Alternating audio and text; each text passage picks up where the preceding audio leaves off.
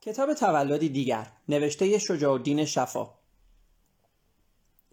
قرآن به خلاف تورات و انجیل کتابی است که زمان تدوین آن مانند هویت تاریخی آورنده آن مشخص است. به اضافه اینکه نحوه برداشت مطالب آن نیز با دو کتاب آسمانی دیگر تفاوتی اصولی دارد. زیرا در آن از خداوند به صورت شخص سوم یاد نمی شود بلکه خود خداوند است که به صورت شخص اول سخن می گوید با این همه در مورد اصالت متن کنونی قرآن نیز از همان آغاز در جامعه اسلامی تردیدها و اختلاف نظرهای بسیار وجود داشته است. چنان که در دوران خود ما هم همین اختلاف نظرها و تردیدها در نزد اسلام شناسان وجود دارد. قرآن در زمان وفات محمد مجموعه پراکنده ای از آیاتی بود که توسط عدهای از صحابه محمد ضبط یا توسط عدهای دیگر از آنها از بر شده بود. و چون با درگذشت خود محمد و به دنبال آن با مرگ تدریجی این افراد بیم آن می‌رفت که متن کامل قرآن نیز از دست برود بنا به توصیه عمر کار گردآوری قرآن به زید ابن ثابت که در بازپسین سالهای زندگی محمد کاتب بود محول شد. و وی مأموریت یافت تا قطعات قرآن را از مراجع مختلف جمع و آنها را با یکدیگر مقابله کند تا متن جامعی از قرآن از مجموع آنها تنظیم شود. متنی که زید گرد آورد بدون نقطه و اعراب بر صفحاتی نوشته شد و بدین جهت مصحف نام گرفت. ولی این نسخه اولیه قرآن جنبه رسمی نداشت و تنها به استفاده شخص پیشوایان پیشوایان جامعه اسلامی اختصاص داده شده بود. بعدا توسط چند تن دیگر از صحابه محمد که اسمشان در ابن ندیم آمده است آیات دیگری بدین مجموعه افزوده شد و ترتیب تقدم و تأخر آیات نیز تغییر یافت. و بدین ترتیب چندین متن مختلف از قرآن تدوین شد که بیشباهت به نحوه تدوین متون مختلف تورات نبود. وقتی که پس از مرگ عمر عثمان به خلافت رسید وی تصمیم گرفت از مجموع این روایات یک متن رسمی قرآن تدوین شود که بعد از آن تنها قرآن شناخته شده و مورد قبول به حساب آید. و این بار نیز این وظیفه به زید بن ثابت کاتب محمد محول شد. و عثمان از حفصه دختر عمر و زوجه محمد خواست که اوراق قرآنی را که ابوبکر به دو داده بود به هیئت چهار نفری زید و همراهانش تحویل دهد. بعد از تدوین قرآن رسمی این نسخه به حفصه مسترد شد. ولی تمام مدارک و نوشته های دیگر قرآن منهدم گردید. نسخه انحصاری حفصه نیز بعد از مرگ او در سال 46 هجری به امر مروان اول خلیفه مروان اول خلیفه اموی ضبط و منهدم شد و بدین ترتیب تنها متنی که از قرآن باقی ماند متنی بود که به امر عثمان تهیه شده بود. تقریبا همه محققانی که در این باره به بررسی پرداختند بر این عقیدند که عثمان و نزدیکان وی یعنی بنی امیه از این تدوین و تحمیل متن واحدی از قرآن تنها نظر دینی نداشتند بلکه بیشتر تابع منظورهای سیاسی بودند. پتروفشکی که در کتاب اسلام در ایران خود همه این نظریات را مورد بررسی قرار داده تأکید می کند که می توان با اطمینان گفت در جمعآوری قرآن تغییراتی به سور هواداران بنی امیه در متن آن داده شده و زید بن ثابت به خاطر رضایت عثمان و امویان آیات معینی را از متن قرآن حذف کرده است. عبدالله ابن مسعود یکی از نزدیکان محمد و از حافظان سرشناس متن قرآن که خود متن دیگری از قرآن را تدوین کرده بود آشکارا سوره های 113 و 114 قرآن را غیر اصیل می‌دانست و خوارج نیز اصالت سوره یوسف را منکر بودند. لاقل تا, چر... تا قرن چهارم هجری هنوز نسخه هایی از قرآن که توسط ابن ابی کعب و عبدالله ابن مسعود تدوین شده بود در میان کسانی که قرآن تدوین شده عثمان را به رسمیت نمی شناختند رواج داشت. ولی ضبط منظم این نسخه ها و انهدام آنها به امر خلفای وقت توسط حکام محلی اندک اندک همه این نسخ را از میان برد و فقط روایت عثمان باقی ماند. به طوری که حتی شیعیان و خوارج که بسیاری از جاهای این متن را تحریف شده میشمردند ناچار آن را پذیرفتند. اصالت برخی از آیه های قرآن در درجه اول از طرف نزدیکترین کسان خود محمد مورد تردید قرار گرفته است. مثلا در احادیث چندین کتاب معتبر از قول آیشه همسر پیامبر پس از نزول آیه های 49 تا 52 سوره احزاب که در آنها خود از خداوند به پیغمبرش در مورد انتخاب زنان مورد نظرش برای همبستری و عدم الزام او به رعایت ضوابط جاری در این زمینه اختیاری کامل داده شده است نقش شده است که خطاب به همسرش گفته بود می‌بینم که ارباب آسمانیت در پذیرفتن خواسته های قلبی تو خیلی شتاب دارند کس دیگری که اصالت این آیه ها را مورد تردید قرار داده بود عبدالله ابن ابی سره از نزدیکترین صحابه پیامبر و کاتب مخصوص وحی او بود که پس از مدتی اصالت این وحی ها و کیفیت نزول آیات قرآنی را انکار کرد. زیرا مدعی بود که چندین بار خود او در متن این آیات به تشخیص خود تغییراتی داده و پیغمبر نیز این تغییرات را پذیرفته است. و حتی یک بار آیه فتبارک الله احسن الخالقین سوره مؤمنون آیه 14 را که ساخته خود عبدالله ابن سرح بوده در متن قرآن جای داده است.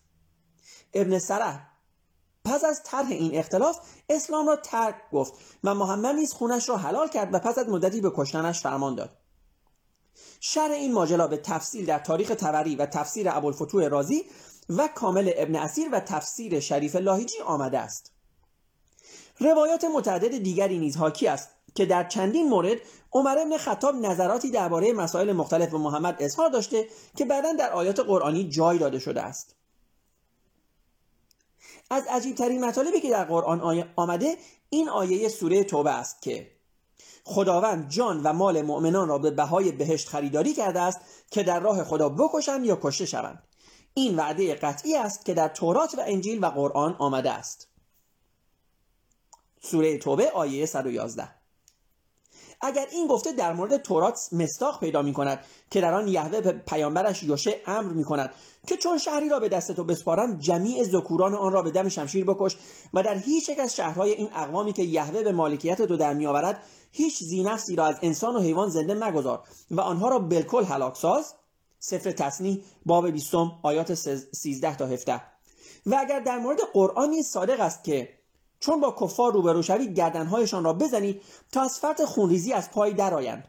محمد آیه چهار در عوض در مورد انجیل نه تنها مطلقا صادق نیست که در آن حتی یک مورد نیز نمی‌توان یافت که دستوری برای کشتن کفار داده شده باشد بلکه درست به عکس در این کتاب هشدار داده شده است که هر کس که با شمشیر بکشد با شمشیر نیز کشته می شود متی باب 26 آیه 52 مرقس باب 14 آیه 42 لوقا باب 22 آیه 46 و هیچ مفسری نیست تا به امروز در هیچ جای انجیل نشانی از این وعده قطعی خداوند نیافته است که جان و مال مؤمنین به بهای بهشت از طریق کشتن یا کشته شدن خریداری گردد. قرآن در جزء کتابهای آسمانی که از جانب خداوند به انبیا فرستاده شدند از زبور داوود هم نام برده است یا زبور داوود هم نام برده است. و زبور را نیز به داوود فرستادیم. سوره نسا آیه 163 و همانا برتری دادیم بعضی از پیامبران را بر بعضی دیگر و زبور را به داوود عطا کردیم. سوره اسراء آیه 55 ولی این کتاب زبور که در خود تورات از آن به عنوان مزامیر یاد شده هیچ وقت در تورات یا در انجیل کتاب آسمانی به شما نیامده است و خود داوود نیز در هیچ جا چنین ادعایی را نکرده است. زیرا مزامیر داوود مجموعی از سرودهای 150 گانه ای است که داوود پادشاه و پیغمبر یهود خطاب به یهوه خداوند یهود سروده است. نظیر آنچه در گاته ها در مورد زرتشت و اهورامزدا می‌توان دید. ولی در هیچ جای آن خود خداوند با داوود سخنی نمی‌گوید. و تازه انتصاب بسیاری از این سرودها به داوود انتصاب غلطی است. زیرا چنان که قبلا گفته شد بررسی های گسترده دو قرن اخیر نشان داده که این مجموعه در چهار دوران مختلف و در طول چند صد سال تدریجا سروده شده که لاقل یکی از ادوار آن دورانی است که سرزمین یهود جزء شاهنشاهی هخامنشی بود. علا رقم این تصریح قرآن که هر سه کتاب مقدس ادیان توحیدی تورات انجیل و قرآن از جانب یک خدای واحد فرستاده شده و بنابراین میباید منت... و بنابراین میباید منطقا منعکس کننده حقایقی واحد و مشترک در قالب قوانین ابدی و ثابت و تغییر ناپذیر الهی باشند. میان بسیاری از قوانین اعلام شده در این سه کتاب تفاوتها و گاه تناقضهای چنان بنیادی وجود دارد که اگر فرض بر این باشد که همه آنها از یک منبع واحد سرچشمه گرفتند به ناچار باید نتیجه گرفت که خداوند در فاصله تنها چند قرن چندین بار به صورتی 180 درجه تغییر عقیده داده است. در مورد زناشویی چنان که قبلا نیز تذکر داده شد حکم تورات این است که چون کسی زنی را به نکاح خود درآورده باشد هر آنگاه که این زن دیگر در نظرش پسند نیاید طلاقنامه نوشته را به دستش بدهد و او را از خانه خود بیرون کند. و اگر آن زن شوهر دیگری کند و او نیز وی را مکروه بدارد و طلاقنامه نوشته به دستش بدهد و او را در از خانهاش بیرون کند شوهر اول که او را رها کرده بود دیگر مجاز نیست او را دوباره به نکاح خود درآورد. در همین راستا در قرآن آمده است زنانی را به نکاح خود درآورید که مورد پسندتان باشند. دو یا سه یا چهار زن. سوره نسا آیه 20 و اگر نافرمانی کنند اول آنها را نصیحت کنید. سپس از بسترشان دوری گزینید و دست آخر کتکشان بزنید. سوره نسا آیه 34 و چنانچه دلپسندتان نباشند در امر طلاق آنها نگران نباشید. سوره نسا آیه 19 ولی درست در همین زمینه در انجیل تصریح شده است که آنگاه عیسی فرمود مرد و زنی که با یکدیگر ازدواج می‌کنند دیگر دو نفر نیستند بلکه یک تن واحد هستند. پس آنچه را که خدا به هم پیوسته است انسان نباید جدا سازد. و فریسیان پرسیدند پس چرا موسی اجازه داد که مرد با دادن یک طلاقنامه به زن خود از او جدا شود؟ و عیسی در جواب گفت اما من به شما می‌گویم هر کس زن خود را به علتی به جز زنا طلاق بدهد و با زنی دیگر ازدواج کند خودش مرتکب زنا شده است. متی باب 19 آیات 5 تا 9 و با زنی دیگر از و هر زنی نیست و هر زنی نیست که از شوهر خود جدا شود و با مرد دیگر ازدواج کند مرتکب زنا شده است. مرقس باب دهم آیه 11 و 12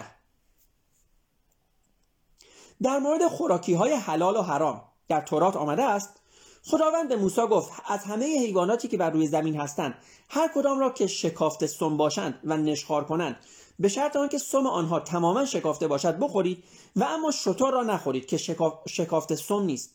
و خرگوش را مخورید زیرا نشخار می کند ولی سم ندارد.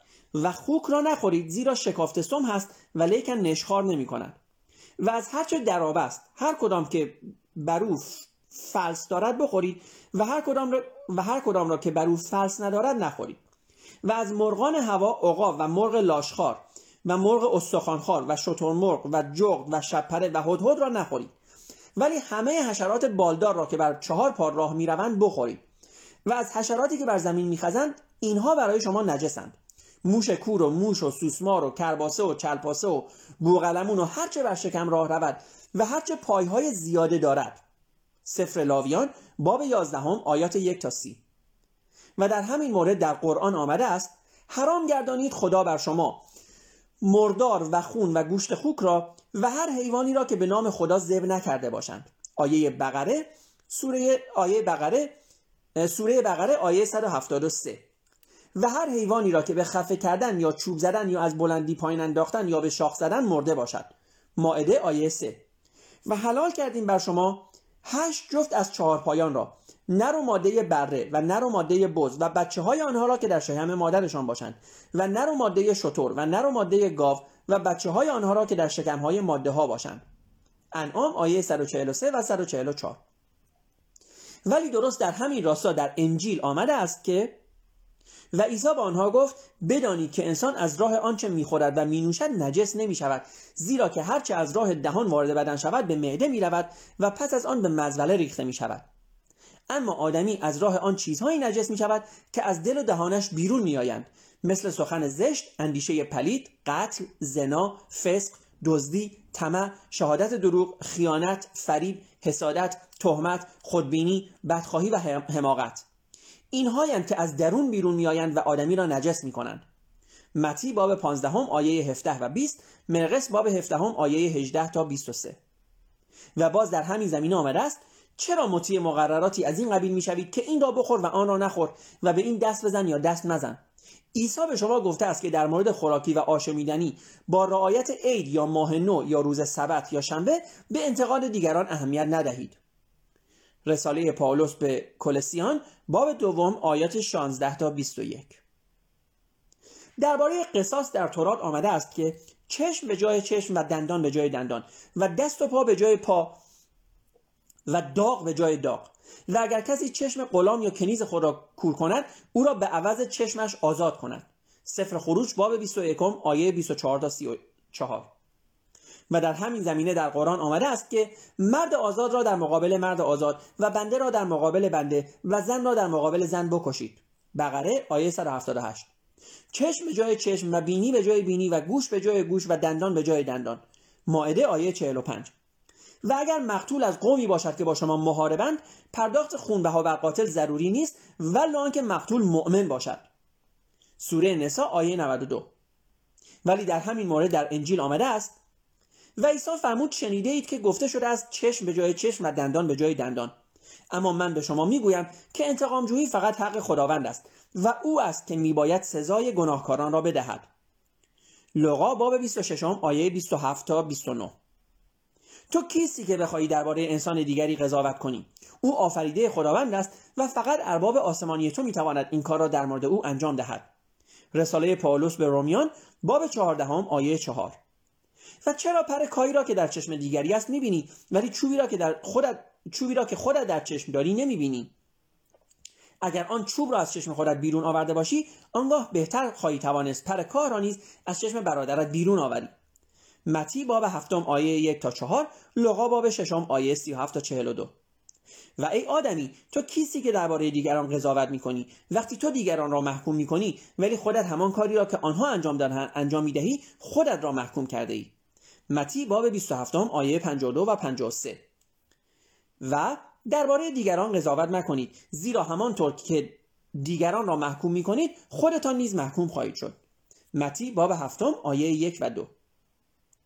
در مورد مجازات زنا تورات مقرر کرده است که اگر زنی به مردی نامزد شود ولی دیگری او را در شهر یافته با او هم بستر شود پس هر دو ایشان را به دروازه شهر ببرند و با سنگ ها سنگسار کنند تا بمیرند. سفر تصنی باب 22 آیه 23 و 24 و قرآن تصریح می کند که زن زناکار و مرد زناکار هر کدام را صد ضربه شلاق بزنید و هیچ گونه ترحمی به دانان روا مدارید و این مجازات در حضور گروهی از مؤمنان انجام گیرد. نور آیه دو. ولی در همین مورد در انجیل آمده که کاتبان و فریسیان زنی را که در زنی را که زنا زنی را که در زنا گرفته شده بود پیش او یعنی عیسی آوردند و به او گفتند موسی در تورات به ما حکم کرده است که چنین زنان سنگسار شوند. تو چه می‌گویی؟ و عیسی گفت در این صورت شما هم چنین کنید. به شرط اینکه سنگ اول را کسی بر او اندازد که خود زنا نکرده باشد. و آنان تا به آخر یکی یکی بیرون رفتند.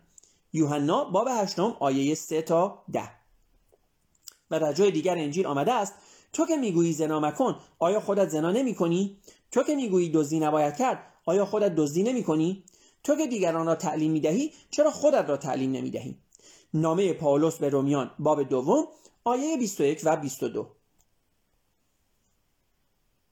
در مورد تعطیلی روز سبت یا شنبه و قوانین اکید مربوط بدان در تورات آمده است که و خداوند به موسی فرمود شش روز مشغول باش و همه کارهای خود را به جا آور. اما روز هفتمین روز سبت یهوه خدای تو است و در آن هیچ کار مکن. نه تو و نه پسرت و دخترت و غلامت و کنیزت و چارپایانت و میهمانت که در درون دیوار تو باشد. سفر خروج باب بیستم آیه 9 و ده. و حتی قرآن در این مورد تصریح دارد که چون یهودیان مقررات شنبه را رعایت نکردند خداوند آنها را بوزینه کرد. سوره بقره آیه 65 ولی در همین مورد در سه انجیل های چهارگانه می‌توان خواند که در آن زمان عیسی در روز شنبه با شاگردان خود از میان مزارع گندم میگذشت و چون شاگردانش گرسنه بودند شروع به چیدن خوشه های گندم و خوردن آنها کردند. فریسیان به او گفتند شاگردان تو کاری را می‌کنند که در تورات اکیدا برای روز شنبه من شده است. و او در جواب فرمود آیا شما آنچه را که داوود وقتی که خودش و یارانش گرسنه بودند انجام داد در تورات نخوانده اید؟ که چگونه به خانه خدا وارد شدند و نانهای تقدیس شده را خوردند و حال آنکه خوردن آن نانها هم برای او و هم برای یارانش ممنوع بود؟ و آیا در تورات نخوانده اید که کاهنان یهود با آنکه روز در روز شنبه در معبد مقدس قانون سبت را میشکنند مقصر نیستند؟ متی باب دوازدهم آیه یک تا پنج مرقس باب دوم آیه 23 تا 28 لغا باب ششم آیه یک تا پنج. در مورد ختنه پسران در تورات آمده است خداوند بر ابراهیم ظاهر شده گفت تو را بسیار بارور نمایم و پدر امتهای بسیار قرار دهم و تمامی زمین کنعان را به تو و به ذریت تو به ملکیت ابدی دهم. و در مقابل تو نیز باید عهد مرا نگاه داری و عهد من این است که بعد از تو هر ذکوری از قوم تو ختنه شود و گوشت قلفه او بریده شود و هر ذکور ختنه نشده که گوشت قلفه او بریده نشده باشد آن کس از قوم خود منقطع شود زیرا که عهد مرا شکسته است. سفر پیدایش باب 17 آیه 5 تا 14 باب 34 آیه 14 تا 17 ولی در همین باره در انجیل تصریح شده است که مؤمن واقعی کسی نیست که فلان عضو بدنش ختنه شده باشد بلکه کسی است که قلبش ختنه شده باشد. اگر از شریعت پیروی کنی ختنه تو ارزش دارد. اما اگر اما اگر از آن سر بپیچی مثل این است که اصلا ختنه نشده باشی. رساله پاولوس به رومیان باب دوم آیه 25 تا 29 و آنچه اهمیت دارد ختنه شدن یا نشدن نیست. اطاعت پاکدلانه از فرامین خداوند است. رساله اول پاولوس به قرنتینیان باب هفتم آیه 19 و بین یونانی و یهودی و بربر و ختنه شده و یا ختنه نشده فرقی در پیش مسیح نیست. رساله پاولوس به کلسیان باب دوم آیه 16 در جای دیگر عیسی خطاب به همین کاهنان یهود که خواهان اجرای بیقید و شرط قوانین تورات هستند می‌گوید شما درهای پادشاهی آسمانی را به روی مردم میبندید. خودتان وارد آن نمی‌شوید و دیگران را هم از ورود بدان باز میدارید.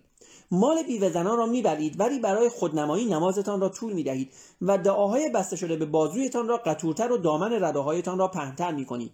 بارهای سنگین بر دوش مردم می‌گذارید ولی خودتان حاضر نیستید برای بلند کردن آنها حتی انگشتتان را تکان دهید.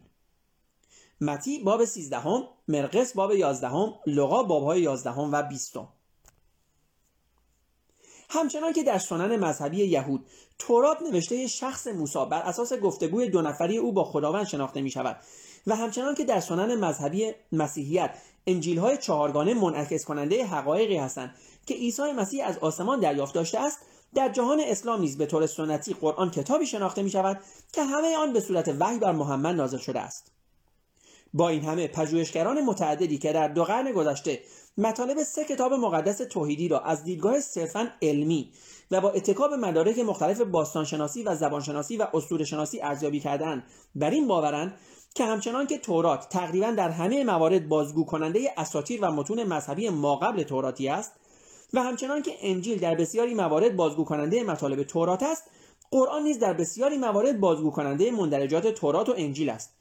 به طوری که حتی عین جملات یا اصطلاحات آنها در آن بازگویی شده است. مثلا این آیه سوره اعراف را که آنکه آیات ما را تکذیب کند به بهش راه نیابد مگر آنکه شطور از چشمه سوزن بگذرد؟ سوره اعراف آیه چهل بازتابی از این گفته عیسی در انجیل شمردهاند که به شما می‌گویم که گذشتن شطور از چشمه سوزن آسانتر از راه, راه یافتن یک ثروتمند به ملکوت خدا است. متی باب 19 آیه 24 یا این جمله سوره آل امران که خداوند هر که را بخواهد مشمول رحمت خود می کند و هر کس را هم که بخواهد به عذاب می کشاند آل امران آیه 26 باستابی از این جمله انجیل که خود آن نیز از تورات گرفته شده است است که زیرا که خداوند به موسی میفرماید بر هر که بخواهم رحمت آورم و بر هر کس که بخواهم ذلت بفرستم. رساله پاولوس رسول به رومیان باب نهم آیات 15 تا 18 و یا این جمله سوره بقره را که بر دلهایشان پرده افکندیم و بر گوشها و چشمهایشان مهر زدیم تکراری از این جمله عهد جدید است که اینان چشمهایی دارند که نمی‌بینند و گوشهایی دارند که نمیشنوند. رساله پاولوس رسول به رومیان باب 11 آیه 8 جملات آغازین سوره تکویر در قرآن که آنگاه که خورشید تاریک شود و آنگاه که ستارگان خاموش گردند و سوره انفطار که آنگاه که آسمان بشکافد و آنگاه که ستارگان بپراکنند بازگویی آشکار این گفته عیسی در انجیل است که در آن وقت خورشید تاریک خواهد شد و ستارگان بی فروغ خواهند بود. متی باب 24 آیه 42 لقا باب 22 آیه 46 و نیز آیه های پایانی سوره فیل که خداوند بر آنان سنگ های سجیل از آسمان بارانید بازگویی این جملات است که آنگاه خداوند سنگ های بزرگ از آسمان بر آنها بارانید. صحیفه یوشه باب دهم آیه 11 در قرآن هفت بار از خداوند به صورت آفریننده آسمان نام برده شده است. بقره آیه 29 مؤمنون آیه 17 فصلت آیه 12 طلاق آیه 12 ملک یا ملک آیه 3 نوح آیه 15 نبع آیه 12 تقریبا همه محققان بر این نظرند که این فرضیه هفت آسمان از کتابهای مختلف تورات سفر تصنیح باب دهم آیه 14 کتاب اول پادشاهان باب هشتم آیه 27 مزامیر داوود مزمور 148 آیه 4 و از کتاب های تفسیری وابسته به تورات. بیت راش، میساق لاوی هکده ربیناتان عروج اشعیا گرفته شده است. درباره آفرینش آدم در قرآن آمده است که آدم را از گلی تیره و نرم آفریدیم و آنگاه روح خود را در بینی او دمیدیم. آل امران آیه 59 اعراف آیه 12 حجر آیه 26 28 و 29 اسرا آیه 61 ساد آیه 71 و 72 سجده آیه 9 این توصیف قبلا در تورات چنین آمده است که آنگاه یهوه الهیم آدم را از گل سرش و دم زندگی را در بینی او دمید و آدم زنده شد. سفر پیدایش باب دوم آیه هفت. ای خداوند دستهای تو مرا سرشته و مانند سفال از گل آفریده است. کتاب ایوب باب دهم آیات 8 و 9 ای خداوند ما گل هستیم که با دستهای تو سرشته شده ایم کتاب اشعیا باب 64 آیه 8 در شش سوره قرآن از لوح محفوظ که تمام رویدادهای گذشته و آینده جهان و آدمیان در آن ثبت است انعام آیه 59 یونس آیه 61 هود آیه 6 نم، نمل آیه 75 سبع آیه 3 حدید آیه 22 صحبت شده است. وصف این لوح قبلا در چند کتاب مختلف عهد عتیق. کتاب مزامیر مزمور 139 آیه 16 کتاب اول خنوخ. باب 53 آیه 2 باب اول آیه 29 و باب 32 آیه 21 عروج اشعیا باب دوم آیه 31 عینا به همین صورت آمده است. در تلمود روش هاشانا باب اول آیه 12 و آیه 2 و 16 نیز آمده است که خدا در روز اول هر سال سرنوشت یکایک آدمیان را در لوح محفوظ ثبت می کند. در قرآن آمده است که به نوح گفتیم وقتی که موعد قهر ما فرا رسد و تنور آتش بجوشد هود آیه 40 مؤمنون آیه 27 این اصطلاح از تلمود اورشلیم سهندرین دهم آیه 5 گرفته شده که در آن آمده است هر قطره آبی که خداوند در طوفان نوح نازل کرد در کوره دوزخ جوشیده شده بود. در سوره انعام آمده است که ابراهیم طلوع ستاره شب را دید و گفت که این خدای من است. ولی وقتی که ستاره غروب کرد گفت چیزی را که ناپدید می شود دوست ندارم. پس طلوع ماه را دید و گفت این خدای من است. ولی با غروب کردن آن گفت که اگر خدای راستی مرا هدایت نکند از زمره گمراهان خواهم بود. پس طلوع خورشید را دید و گفت که این یکی حتما خدای من است زیرا که بزرگترین همه است. ولی آن را هم دید که غروب کرد. آنگاه به قوم خود گفت من اینهایی را که شما شریک خدا خدای آفریننده آسمان ها و زمین قرار می دهید اعتقاد ندارم و به راه شرک نمی روم. انعام آیه 76 تا 79 این نوشته تقریبا اقتباس کامل روایتی است که در کتاب تفسیر یهودی میدراش باب 38 آیات 13 تا 17 آمده است. در همین باره ابراهیم وقتی که به خاطر بتشکنی به آتش افکنده می شود در قرآن آمده است که به آتش امر کردیم که ابراهیم را نسوزاند و برایش آرامش و خنکی به همراه بیاورد. انبیا آیه 69 این صحنه اقتباس آشکاری از کتاب دانیال تورات است که در آن به فرمان بخت و نصر پادشاه بابل سه جوان یهودی به آتش انداخته می شوند ولی فرشته یهوه به آتش می میدمد و آتش برای آنان خنکی و لطافت به همراه می آورد. کتاب دانیال باب سوم آیات 23 تا 26 از گوساله زرین تورات که در هنگام اقامت چهل روزه موسی در کوه سینا برای ملاقات با یهوه توسط قوم یهود ساخته می شود تا آن را به جای خدا بپرستند سفر خروج باب سی و دوم در قرآن به صورت گوساله سامری نام برده شده است. آنگاه خداوند به موسی گفت آری پس از رفتن تو از قوم ما قوم تو را آزمودیم و دیدیم که سامری آنها را گمراه کرده بود. سوره تاها آیه 85 این اسطوره از کتاب هوشع نبی گرفته شده است که اسرائیل نیکویی را ترک کرده و از نقره و طلای خیش گوساله سامری ساخته است. هوشع باب هشتم آیات 4 و 5 درباره همین گوساله در جای دیگر تورات آمده است که پس با آن پادشاه سامره دو گوساله طلایی ساخت و یکی از آنها را در بیت ایر و دیگری را در دان در معبد پادشاهان گذاشت.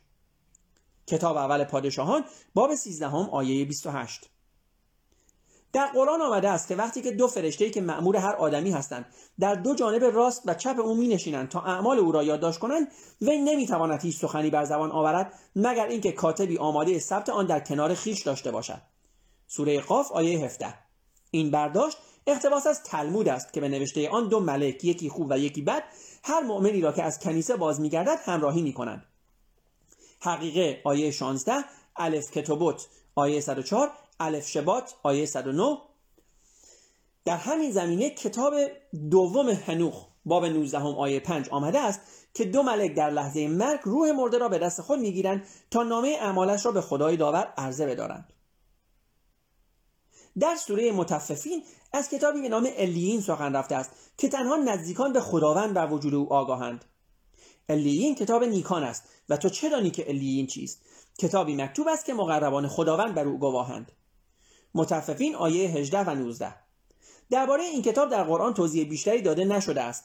ولی پژوهشگران متعددی این کتاب نیکان را همان کتاب برگزیدگان تورات دانستند که در چهار کتاب مختلف عهد عتیق سفر خروج باب 32 آیه 31 مزامیر مزمور 69 آیه 29 دانیال باب 12 آیه 1 هنوخ باب 40 آیه 3 و در دو کتاب عهد جدید انجیل لغا باب دهم آیه 20 و مکاشفه یوحنا باب 20 آیه 15 به صورت دفتر مکتوب خداوند از آن یاد شده است. اسطوره توراتی خلقت حوا از دنده آدم در پنج سوره قرآن مورد تایید قرار گرفته است. نسا آیه 10 انعام آیه 189 روم آیه 21 زمر آیه 6 شورا آیه 11 و در هر بار تذکر داده است که نوع بشر از نسل آدم و هوا پدید آمدند. بدین ترتیب قرآن نیست چون تورات همه آدمیان را زاده زنا یعنی حاصل همخوابگی پسران آدم با مادر یا خواهرانشان و یا با مهارم نزدیکانشان می شمارد که همه این نوع همخوابگی ها در هر دو کتاب من شدند بخش دیگر از آیات قرآن مستقیما از انجیل و عهد جدید گرفته شدهاند. در سوره نمل از حیوانی به نام دابت الارض نام برده شده که به امر خداوند از زمین بیرون میآید تا به آدمیان هشدار دهد که کسانی از آنان به آیات پروردگار اعتقاد واقعی نداشتند سوره نمل آیه 82 این توصیف اقتباس روشنی از مکاشفه یوحنا در عهد جدید است که آنگاه حیوانی وحشی را دیدم که از زمین بیرون آمد و دو شاخ داشت و همچون اژدها سخن می‌گفت. مکاشفه یوحنا باب 13 آیه 11 خب دوستان ممنونم که با ما بودیم با این قسمت از کتاب تولدی دیگر. من طبیعتا یک سری اصطلاحا نقد هایی رو می‌خوام بر این فصل از کتاب بکنم. یک سری توضیحاتی رو هم باز بدم. و این بخش هم تموم بشه. امیدوارم که کتاب مورد استفاده شما قرار گرفته باشه. خب این این قسمت از اصطلاحا این کتاب با این جمله شروع میشه که به خلاف تورات و انجیل قرآن کتابی است که هویت تاریخی آورندش مشخص است. من اینو چند بار دوستان قبلا خدمتتون عرض کردم. گفتم از زمانی که هجرت مسلمونا به اروپا خیلی بیشتر شد طبیعتا از تقریبا میشه گفت از نیمه دوم قرن بیستم و بعد حالا الان هم که خیلی دیگه شتاب گرفته و از زمانی که مسلمانان مخصوصا شروع کردن به تاثیرگذاری روی جهان قد مثلا اتفاقاتی که بعد 11 سپتامبر افتاد داستان القاعده داستان داعش و الاخر اون وقت اصطلاحا تاریخ شناسان خیلی خیلی زیادی علاقه من شدن که اسلام رو هم مثل مثل یهودیت و مسیحیت مورد کنکاش جدی قرار بدن. و توی این کنکاش دوستان مشخص شده و من اینو گفتم بعدا براتون جداگانه هم ذکر می‌کنم. اگه لازم باشه که حتی شخصیت محمد هم یک شخصیت تاریخی واقعی نیست. ممکنه شخصی به اسم محمد بوده اما نه به عنوان پیامبر ممکنه شخصی بوده که حتی خودم ادعای پیامبری احتمالا نکرده احتمالا هم اصلا وجود نداشته ولی اگر هم وجود داشته ادعای پیامبری نکرده و اصلا در مکه و مدینه هم نبوده کلا. یعنی کلا اگر هم بوده در پترا بوده. من قبلا اینو بهتون گفتم که حالا چرا در پترا بوده؟ آیات زیادی هست که نشون میده که در پترا بوده. ضمن تمام حالا اینا همه رو بعدا گفتم به صورت منسجم بعدا بازم بیشتر باز خواهم کرد. ضمن تا دو قرن بعد از اسلام یعنی تا دویست سال بعد از زمانی که محمد اسمن وجود داشته تمام مساجد قبله هاشون به سمت پترا در اردن بوده و نه به سمت مکه. و این نمی‌تونه اتفاقی باشه. وقتی شما مساجدی در سراسر دنیا داری که قبله دیوار قبله همه اونها به جای اینکه جهتش به سمت مکه باشه جهتش به سمت پترا هست این نشون میده که ابتداعا حداقل به سمت پترا نماز خونده می شده و پترا بوده و پترا هم ضمن با بیت المقدس فرق داره. یعنی اصطلاحا مجزا هستن جدا هستن از هم دیگه فاصله دارن از هم دیگه. خب این یک نمونه است. حالا نمونه های دیگه هم هست که بعدا راجع به صحبت می‌کنیم. الان الان لازم نیست تو این بریم. منتها می‌خوام بگم این چیزی که اینجا گفته نویسنده این کتاب آقای شجاع الدین شفا طبیعتا دسترسی نداشته به آخرین یافته های باستانشناسان و تاریخ شناسان و تاریخ نگاران از اسلام. به خاطر همین میگه هویت تاریخی آورنده قرآن یعنی حضرت محمد اصطلاحا مشخص است در که نه مشخص نیست. همینطور که ما به شما گفتیم. خود قرآن هم راجبش خیلی زیاد صحبت کرد دیگه چند تا نکته خیلی جالب است. دوستان دقت کنین قرآن در زمان خود محمد در حتی اگه ما محمد رو واقعی بدونیم جمع نشده. قرآن در زمان یکی از خلفای اولین خلفای بنی امیه یعنی عثمان جمع شده. عثمان همینجور که تو این کتاب گفتن نسخه های خیلی خیلی متعددی از قرآن بوده گفتن نه فقط این یک نسخه درسته. این این یعنی چی؟ این یعنی مشخص می‌کنه ما متنهای زیادی داشتیم که همه اینا اسمش قرآن بوده. و آقای عثمان به هر دلیلی یکی از اینها رو انتخاب کرده به عنوان متن اصلی همون کاری که طبیعتا کاهنان یهودی کردن همون کاری که کشیش های مسیحی کردن. از آخر یک متن رو برای اینکه همه یک متن رو بخونن به قول معروف گفتن خب همین یک متن باشه. این خیلی مهمه. دقت کنید نسخه اولیه قرآن نقطه نداشته. این خیلی خیلی مهمه.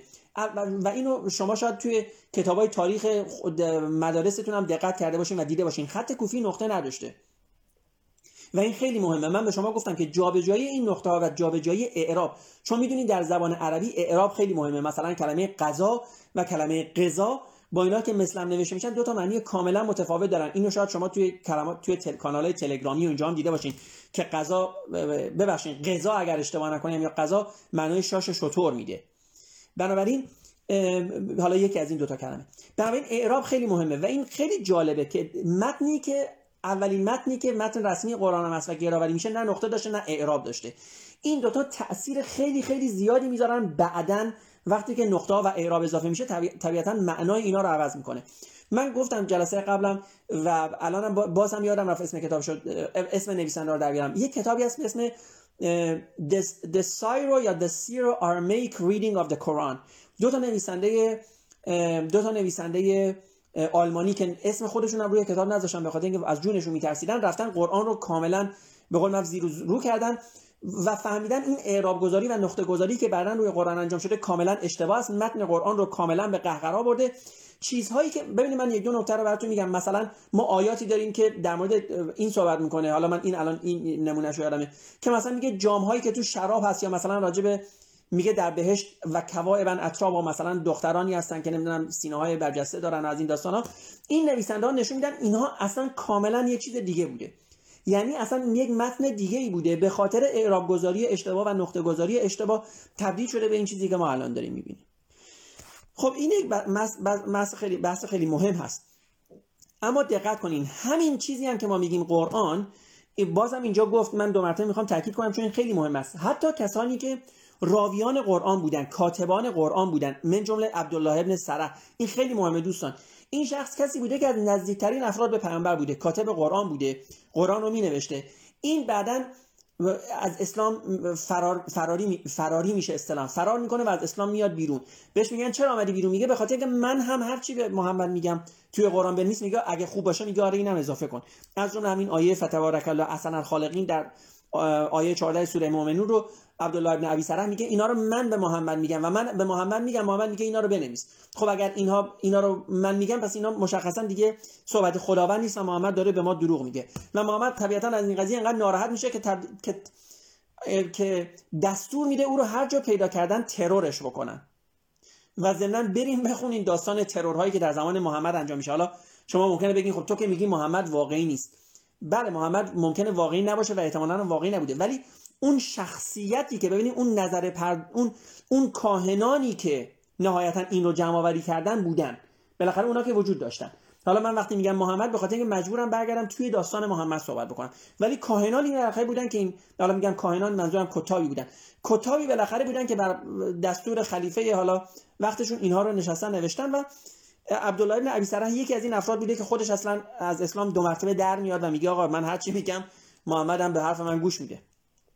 این یک نکته خیلی جالب است. نکته دیگه این که بازم گفتم مثلا در مورد آیاتی که ما داریم که خداوند به محمد میگه که تو لازم نیست بین زنان رعایت بکنی هم بستری رو با هر کی دوست داری هر زمانی دوست داری هم بستر بشو.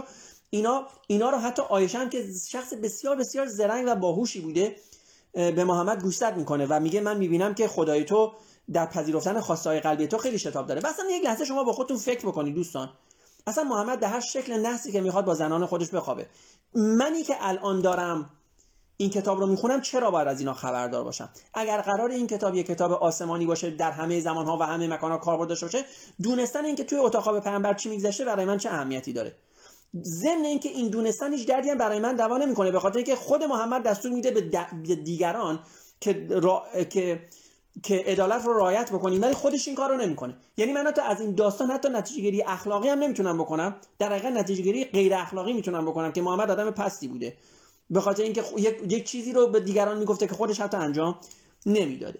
پس شما می‌بینید که اینجا هم این مشکل وجود داره. یعنی کسان زیادی بودن همینجور که اینجا میگه توی کتاب میگه که اصلا شک دارن به اینکه یک نکته دیگه هم از شما برین از پدر بزرگاتون مادر بزرگاتون افرادی که قدیمیان بپرسین. اینا اصطلاحا بسیار بسیار معتقد بودن که سوره بوده در قرآن که اصطلاحا تاکید داشته بر ولایت علی و این سوره بعدا حذف شده.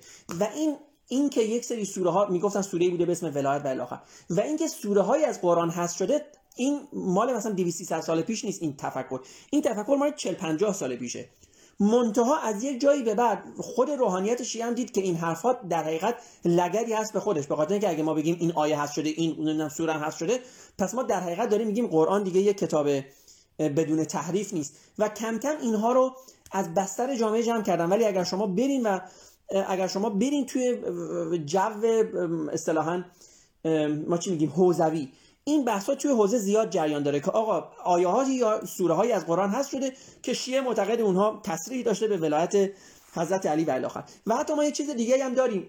این رو هم می‌تونیم بپرسین باز هم از پدر مادرانتون احتمالا اگر مذهبی هستن یا پدر بزرگ مادر بزرگاتون که میگن که میگن وقتی حضرت مهدی میاد با خودش یه قرآن میاره که اصلا این قرآن در مقابل اون هیچه. اصلا شما میگی پس این قرآن واقعی اینه پس اون قرآن علکیه.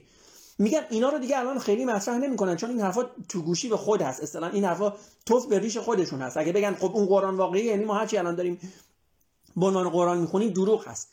ولی برین بپرسین میگن حضرت مهدی وقتی میاد با خودش یه قرآنی میاره که اصلا فرق می‌کنه کلا با این قرآنی که ما الان داریم می‌خونیم. اینا هم همه البته شیعه ها میگن. حالا افراد اصلا دوستان اهل تسنن که به اینا اعتقادی ندارن. خب اینم یک بحث هست. یه چیز دیگه که راجبش باید صحبت بکنیم.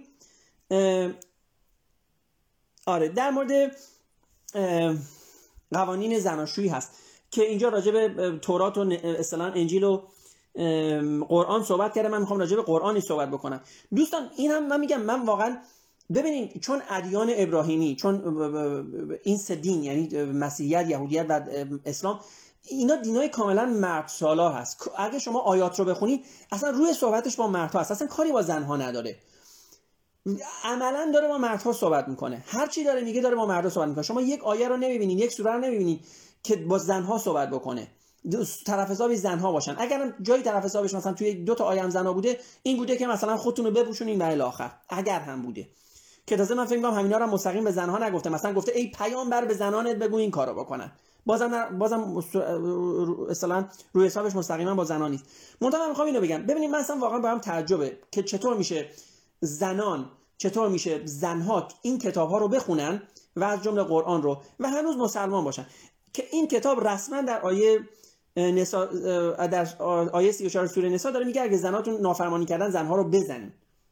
خیلی خب این یک چیزی است که 100 سال پیش 200 سال پیش 300 سال پیش شاید مثلا خیلی چیز عادی بوده. شاید مثلا فرهنگ مرد سالار همه جوامع این خیلی براش طبیعی بوده که زنها رو می‌ذارن و مشکل نداره من واقعا نمی‌فهمم چرا در قرن 21 شما باید این آیات و این سوره ها رو بخونین و کماکان فکر کنین که نه این منطقی هست. خب اگه خدا به مردان گفته زنان رو بزنین خب بزنین دیگه. حالا حتما ما حتما ما باید کتک بخوریم مثلا. این چیز خیلی جالب است. من واقعا هیچ وقت نمی‌فهمم. چطور میشه که زنها طرفدار اسلام باشن؟ به خاطر اینکه این دین تماما مرسالار است. بعد در مورد خوراکی ها صحبت کرده. دوستان این خیلی جالب هست. شما دقت کنین مدل حلال و حرام در تورات و قرآن که طبیعتا کپی پیست تورات هست یک چیه؟ میگه اگه صبح شکافته دارن و نشخوار دارن اونا رو بخور. تموم شد رفت. بعد میگه مثلا اینا رو بخور اینا رو نخور و الی آخر. مثلا ماهی رو میگه اگه فصل داره بخور اگه فصل داره نخور. به حالا اسلام هم یک جوری همینطوری داره. و خیلی جالب است که شما یهودی های خیلی متعصب حتما گوشتشون باید کشر باشه. یعنی حیوان رو اصطلاحا از وسط نصف می‌کنن نصف عقبش رو نمی‌خورن نصف جلوش رو فقط می‌خورن. ولی بریم ببینید چقدر خنده داره حالا مسلمان هم البته به همین شکل خنده دار هستن دیگه باید منتها من اصلا می‌خوام اینو بگم. دقت کنی که صحبت سر اینه که حیونا رو بخوریم. خب این طبیعتا شاید این این حرف یک مقداری حداقل در این سال و این قرنی که ما داریم صحبت می‌کنیم یک مقداری شاید برای بعضی عجیب باشه ولی من واقعا نمی‌فهمم. ما چرا باید حیوانات دیگر رو بخوریم؟ به خاطر اینکه قبلا هم گفتم توی لایوهای جداگانه هم گفتم که واقعا ما بدن ما نیاز به گوش نداره. هر کسی به شما میگه بدن شما نیاز به گوش داره دروغ میگه. فقط فقط یک سری آدم هایی هستن که ممکن اگر گوش نخورن دچار مشکل که خب اونا باید گوش بخورن. یعنی میرن پزشک پزشک بهشون میگه که شما اگه گوش نخوری مشکل پیدا می‌کنی. ولی واقعا اینطوریه که شما هر پروتئین هر چیزی رو که لازم باشه از گوش بگیری می‌تونین از چیزهای دیگه هم تقریبا بگیریم منتها حالا صحبت من اینه دقت کنین. حالا اصلا ما میگیم گوشت خوردن هم ایراد نداره. شما دوست دارین گوشت بخورین آدما دوست دارن گوشت بخورن حالا این برال اوکی. من اصراری ندارم همه گیاهخوار باشن. صحبت من اینه. شما ببینید نحوه کشتن این حیوانات بسیار ظالمانه است. شما حتما تا حالا دیدین وقتی که مسلمانای گوسفند یا یک مثلا گاوی رو قربانی می‌کنن. گاو رو زنده زنده گلوش رو می‌برن. این بعد خونش میجه بیرون. شما می‌دونین که این تا چند مدت زنده است و داره عذاب می‌کشه داره زجر می‌کشه. حداقل حداقل در کشورهای مسیحی چون یهودیان میگم یهودیان گوششون حتما باید کشر باشه مدل خاصی دارن برای ذبح حیوانات. شاید مدل ذبح مرغشون رو دیدین که واقعا وحشتناک است. ولی حداقل در کشورهای مسیحی توی کشتارگاهشون قبل از اینکه حیوان رو بکشن اول حیوان رو اصطلاحا بیهوشش می‌کنن. و این بیهوشی هم خیلی سریع صورت می‌گیره. به عبارتی یک ضربه خیلی محکمی به سر حیوان می‌زنه که حیوان بلا فاصله منگ میشه هوشیاری خودش از دست میده. به عبارتی به حالت بیوشی وارد میشه و بعد میکشنش. حالا من اصلا کاری به کشتن و اینا ندارم. من می‌خوام بگم حداقل تو این روش حیوان زجر نمی‌کشه. و شما واقعا یک لحظه دقت بکنین یک لحظه دقت بکنین. اگر شما مثلا اگر ما هم مثل حیوانات دیگه بودیم و مثلا حیوانات دیگه میومدن بچه های ما رو میکشتن. منتها نه اینکه بکشن و بخورن مثلا فرض کنین یک مثلا گرگی میومد بچه شما رو می‌گرفت از گلوی بچه شما شروع می‌کرد با چاقو مثلا بریدن.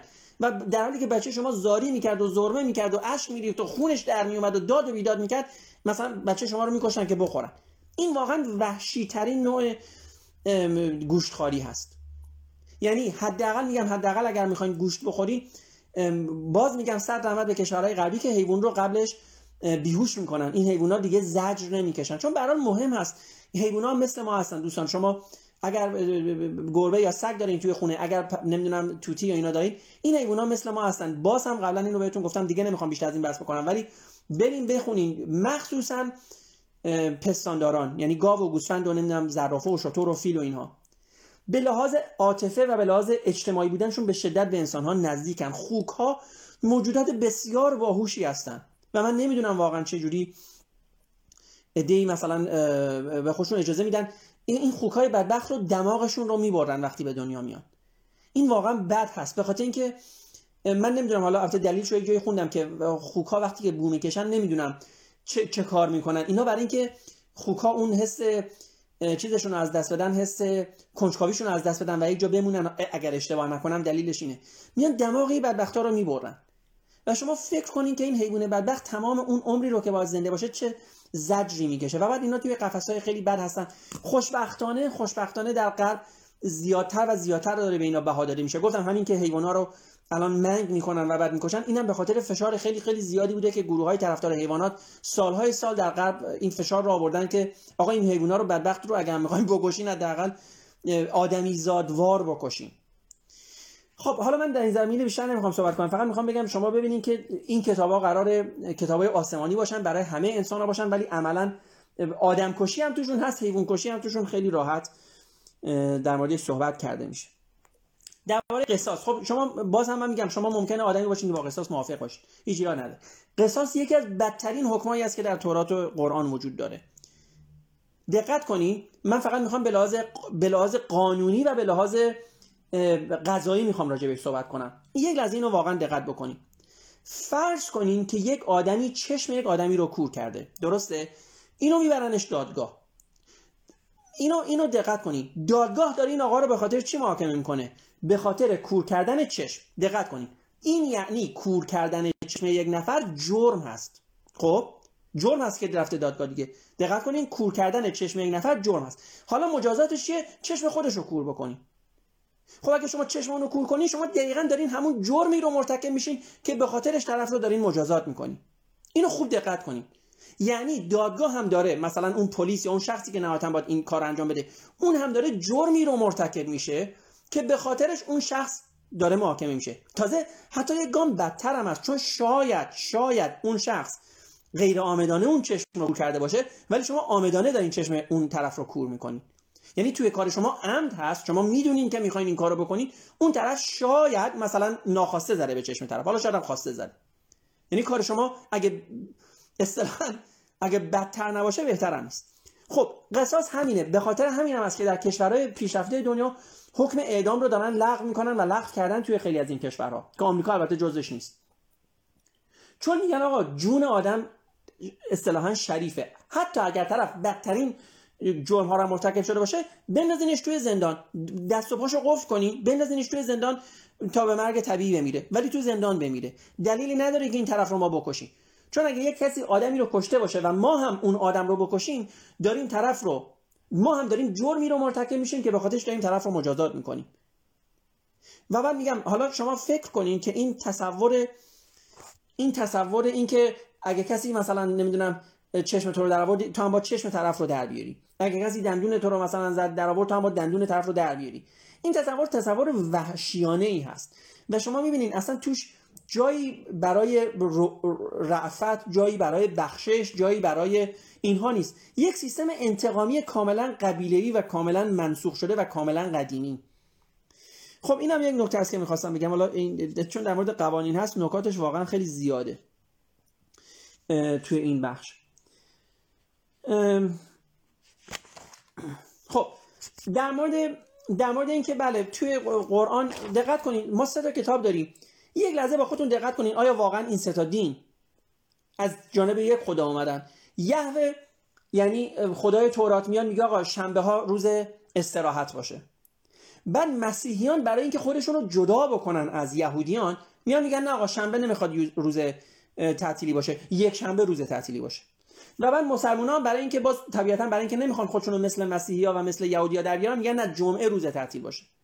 اصلا شما یک لحظه فکر کنین اگه سه تا خدای این کتاب سه تا خدای یعنی یک خدای واحد بود و این خدا هم هر سه تا کتاب رو آورده بود باید در هر سه تا اینا امر می‌کرد که آقا مثلا شنبه رو فقط تعطیل کنید در حالی که مشخص محمد به لج این که با یهودیا اصطلاحا یکی نباشه و با مسیحی یکی نباشه روز جمعه رو تعطیل کرده. و مسیحیان به خاطر اینکه با یهودیا یکی نباشن روز یکشنبه رو تعطیل کردن و الی آخر. این یک نمونهش. حالا اینکه چرا اصلا این روز هفتم روز تعطیل است؟ داستان خیلی خندهداری داره که اینجا هم گفته دیگه. خداوند در شش روز جهان را آفرید که اصلا می‌دونی این تخیلی دیگه طبیعتا بیش نیست. ما الان تاریخ جهان رو تا بازگشت به نقطه شروعش یعنی Big Bang داریم. قبل Big Bang فعلا نمی‌دونیم چه چه اتفاقی افتاده. ولی طبیعتا در شش روز خلق نشده. حالا مثلا حالا دقت کنین. حالا که علم ثابت کرده جهان در شش روز خلق نشده کشیش ها و نمی‌دونم روحانیت و کاهنا اینا میگن نه.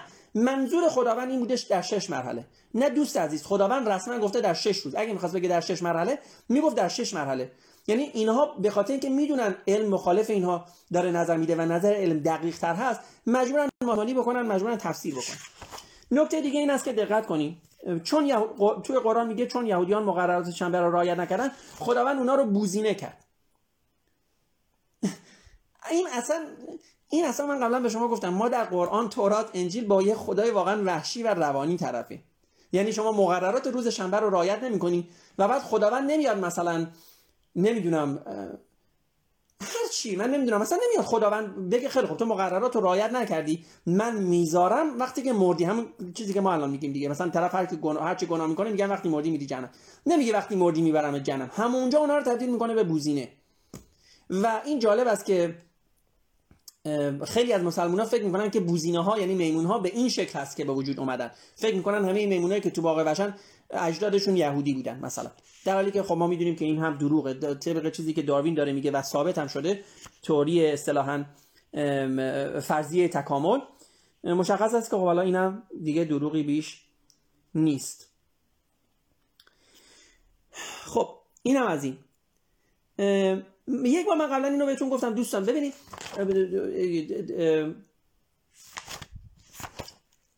قرآن کپی تقریبا تورات هست. محمد زمانی که زمانی که محمد حالا همون محمد اسمی زندگی می‌کرده وقتی میگم محمد فرض کنیم منظورم مجموعه اون روحانیتی از اون کاتبایی هستن که نوشتن نشستن و قرآن رو نوشتن.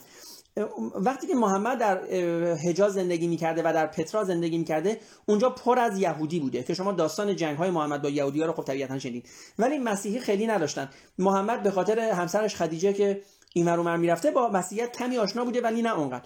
به خاطر همین است که قرآن کپی بیست تورات است در حدی کپی بیست دقت کنید که حتی تا سال دوم هجری یعنی تا سال تا 15 سال بعد از اینکه محمد دین اسلام رو میاره قبله اینها بیت المقدس بوده و یهودیان مدینه شروع می‌کنن به مسخره کردن محمد. میگن آقا تو همه چیزت مثل ماست لعنتی. آداب آداب خوردن و آشامیدن مثل ماست آداب نمی‌دونم زناشویی مثل ماست همه چیز مثل ماست قبلت هم که مثل ماست دیگه. خب یه دفعه بگو من یهودم و اصلا تنه می‌زنن. و بعد همینجور که شما شنیدین در یک نماز ظهر یا عصری خداوند روی محمد رو که داشته نماز میخونده از بیت المقدس به کعبه برمیگردونه. حالا فکر کنید داستان چقدر خنده دار است. منتها می‌خوام بگم copy paste ه منتها آیا خود تورات اوریجینال نه؟ خود تورات هم باز لعنتی copy paste است. copy paste چی است؟ copy paste افسانه های آکدی و بابلی و نمی‌دونم آشوری اینا است. که من یک نمونه به شما گفتم. طوفان نوح که یکی از مهمترین داستان های تورات و قرآن و انجیل هست copy paste افسانه گیلگامش و داستان اوتناپیشتیم هست که اینجا هم بعدا راجبش صحبت می‌کنه و من جراگانه یک بار این افسانه گیلگامش رو برای شما احتمالا می‌خونم. حداقل بخش طوفانش رو. که شما ببینید چقدر اون تازه منطقی تره یعنی داستانش باورپذیرتر از داستانی که توی قرآن اومده و اینها. و اینجا هم یک پاورقی داره که من می‌خوام اینم براتون بخونم. نوشته اسطوره توراتی هفت آسمان خود از اسطوره بابلی هفت فلک یعنی عطارد زهره مریخ ماه مشتری زحل خورشید گرفته شده که اخترشناسی بابلی بر آن بنیاد شده است. متون مربوط به این ضوابط فلکی در روی الواح متعددی که در کاوش‌های باستان شناسی اوایل قرن حاضر در بین النهرین کشف شدن به تفصیل ثبت شده است. تموم شد. به همین راحتی یعنی خود نویسندگان تورات هم باز این داستانا رو آمدن از افسانه های بابلی و آشوری و کلدانی که اون زمان بوده گرفتن.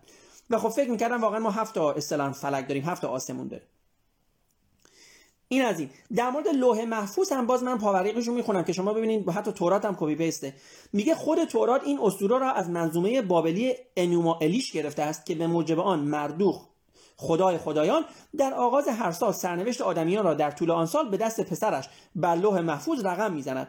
این منظومه توسط دورم ترجمه و در یک کتابی حالا که چون اسمش فرانسویه نمی‌خونم چاپ شده است. خب اینم یک نمونه. داستان یونسی که مثلا میره توی شکم ماهی این در حقیقت یک داستان یونانی از هرکول هست اگه اشتباه نکنم میره توی شکم ماهی. همه داستاناشون تقریبا کپی پیسته منتها همینطور که وقتی که وقتی که فوتبالیستا کارتون فوتبالیستا توی عربستان پخش میشه مثلا اسم سوباستا رو گذاشتن کاپتان ماجد اینا اینا هم طبیعتا این اسامی رو گرفتن اسامی شخصیت رو که خودشون برشون واقعی تر بوده گذاشتن یعنی اسامی رو فقط عوض کردن. گاهی اوقات البته تو همون اسامی رو هم عوض نکردن. این این پاورقی رو هم براتون می‌خونم و بعد دیگه بحث امروز رو تموم می‌کنیم چون من فکر می‌کنم دیگه از وقتمون هم داره میگذره. ولی پاورقی مهمی است. نوشته تقریبا همه محققانی که درباره قرآن بررسی کردند بر این عقیدند که پیامبر اسلام با تورات و نیز با کتابهای تفسیری مربوط به آن یعنی تلمود میشنه حلقه هگده میدراش که همه آنها در جامعه یهودی عربستان آن زمان مورد استفاده و مراجعه بودند از نزدیک آشنا بوده است. ولی انجیل و کتاب مربوط به آنها را تنها از طریق راهبان مسیحی در سفرهای تجارتی خود به شام و فلسطین شناخته. همین حرفیه که منظرم در حقیقت. و آشنایی مستقیم با آنها نداشته است. تبری در تفسیر کبیر خود می نویسد که هنگامی که محمد نخستین آیه های قرآن را عرضه کرد حتی همسرش خدیجه نیز از متون توراتی و تاریخ پیامبران عهد آگاهی داشت. حالا دیگه من همین تیکش فقط براتون می‌کنم اینم که از این. یک نکته آخری هم به شما بگم اینم اگه نگم فکر می‌کنم دو نکته در حقیقت فکر می‌کنم جالب باشه براتون. دقت کنید ما یک سوره داریم به اسم متففین. توش دو تا آیه داره. میگه که دقت کنید آیه قرآن این شروع میشه. میگه الیین کتاب نیکان است. و تو چه میدانی که الیین چیست؟ کتابی مکتوب است که, ن... که مقربان خداوند بر آن گواهند. و تموم میشه میره به کارش. الان به نظر شما گفتن این که شما بگی که الیین یک کتابی است که تو نمی‌دونی چیه ولی بقیه می‌دونن و بعد هیچ توضیح دیگه در موردش ندی واقعا این اصلا چرا باید توی قرآن باشه؟ توی یک کتابی که قرار دیگران رو هدایت بکنه گفتن این که مثلا فرض کنید من به شما همچین چیزی بگم. بگم شما می‌دونین کتاب مثلا الف ب چیه؟ این الف یه کتابیه که دوستم توی کتابخونهش داره. بعد برم یک مطلب دیگه رو ادامه بدم. خب این گفتنش اصلا چه سودی داشت؟ الان منی که دارم این چهار تا آیه رو می‌خونم چی می‌فهمم؟ چه کاربردی برای من داره؟ مثلا تو می‌خوای بگی دانشت خیلی زیاده ولی بعدم هیچ توضیحی در موردش نمیدی. مثلا می‌تونستی در موردش صحبت نکنی. و اینکه خیلی جالبه دوستان دقت کنید اینم نکته جالبیه. اگر آدم و حوا تنها انسانهای روی زمین بودن که ما می‌دونیم البته این دروغه دیگه. ما می‌دونیم که اصلا همچین چیزی نبوده دیگه. گفتم راجع به تکامل اینا کتابای داروین و اینا رو اگه بخونیم می‌دونیم که اصلا ما داستانمون به 6000 سال پیش و آدم و هوا برنمیگرده. حدودا به 300 هزار سال پیش دو سه میلیون سال پیش حتی گاهی برمیگرده. که اجداد ما نمی‌دونم از آفریقا آمدن بیرون یک عدهشون ناندرتال شدن یک عدهشون نمی‌دونم هامو چیچیک شدن و نهایتا حالا ما که هومو سیپین هستیم. اینم داستان شد جراگانه و کتاب شد جراگانه براتون خوندم. منتها دقت کنید اگر ما قبول بکنیم که یک آدم هوایی بودن و هیچ آدم دیگه ای نبوده فرزندان اینا با کیا ازدواج می‌کردن؟ مجبور بودن با خواهر برادرای خودشون ازدواج بکنن دیگه تموم شد همه ما به قول این کتاب میشیم حرامزاده. البته حرامزاده از دید اینا وگرنه حرامزاده اصلا به نظر من یک اصطلاح غلطی است. هر کسی به هر مدلی به دنیا آمده و هیچ ربطی به دیگران نداره و نباید برچسب بخوره. پدر و مادر هر کسی به هر دلیلی با هم دیگه خوابیدن و بچه رو تولید کردن این بچه به اطلاق حرامزاده بهش اشتباه است اصلا ما چیزی به اسم حلالزاده و حرامزاده نداریم. همه ما آدمای دنیا آدمای همه ما آدمهای دنیا هستیم. و خوبی و بدی هر کسی فقط در رفتار و کردارش مشخص میشه. نه در اینکه چجوری متولد شده که حتی خودش هم توش هیچ نقشی نداشته.